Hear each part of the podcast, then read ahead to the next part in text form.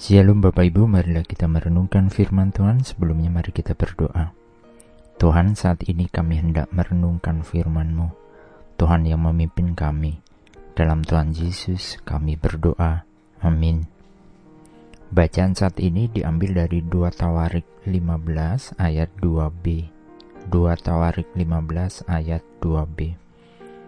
Tuhan beserta dengan kamu bila mana kamu beserta dengan Dia. Bila mana kamu mencarinya, Ia berkenan ditemui olehmu. Tetapi bila mana kamu meninggalkannya, kamu akan ditinggalkannya.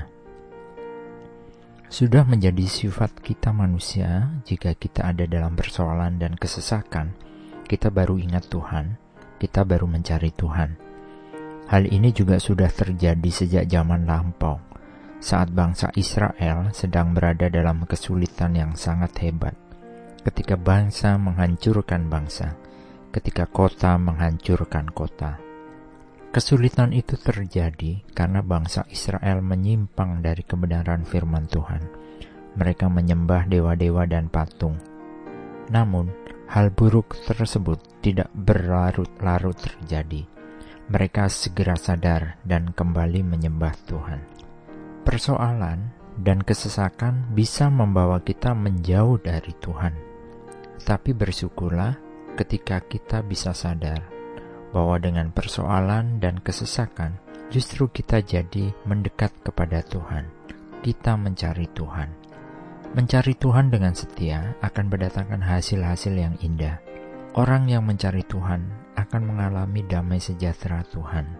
Orang yang mencari Tuhan akan menerima rahmat, kasih karunia dan pertolongan pada waktunya. Orang yang mencari Tuhan akan mengalami kehadiran Tuhan. Tuhan berjanji bahwa mereka yang sungguh-sungguh mencari Dia akan menemukannya. Orang yang mencari Tuhan akan sanggup berdiri tegak melawan semua musuh. Musuh ketakutan kita, musuh persoalan-persoalan kita, musuh ketidakberdayaan kita. Tuhan akan topang dan beri kekuatan. Maka carilah Tuhan senantiasa. Lakukanlah kebenaran firman-Nya, maka Tuhan akan menyertai kita. Amin. Mari kita berdoa. Tuhan, Engkau Allah yang senantiasa menyambut kami ketika kami mencari-Mu. Engkau Tuhan yang sanggup melepaskan kami dari segala persoalan kami ketika kami mau datang kepadamu. Beri belas kasih-Mu dalam hidup kami senantiasa. Dalam Tuhan Yesus, Allah sumber kekuatan kami, kami berdoa. Amin. Tuhan Yesus memberkati. Shalom.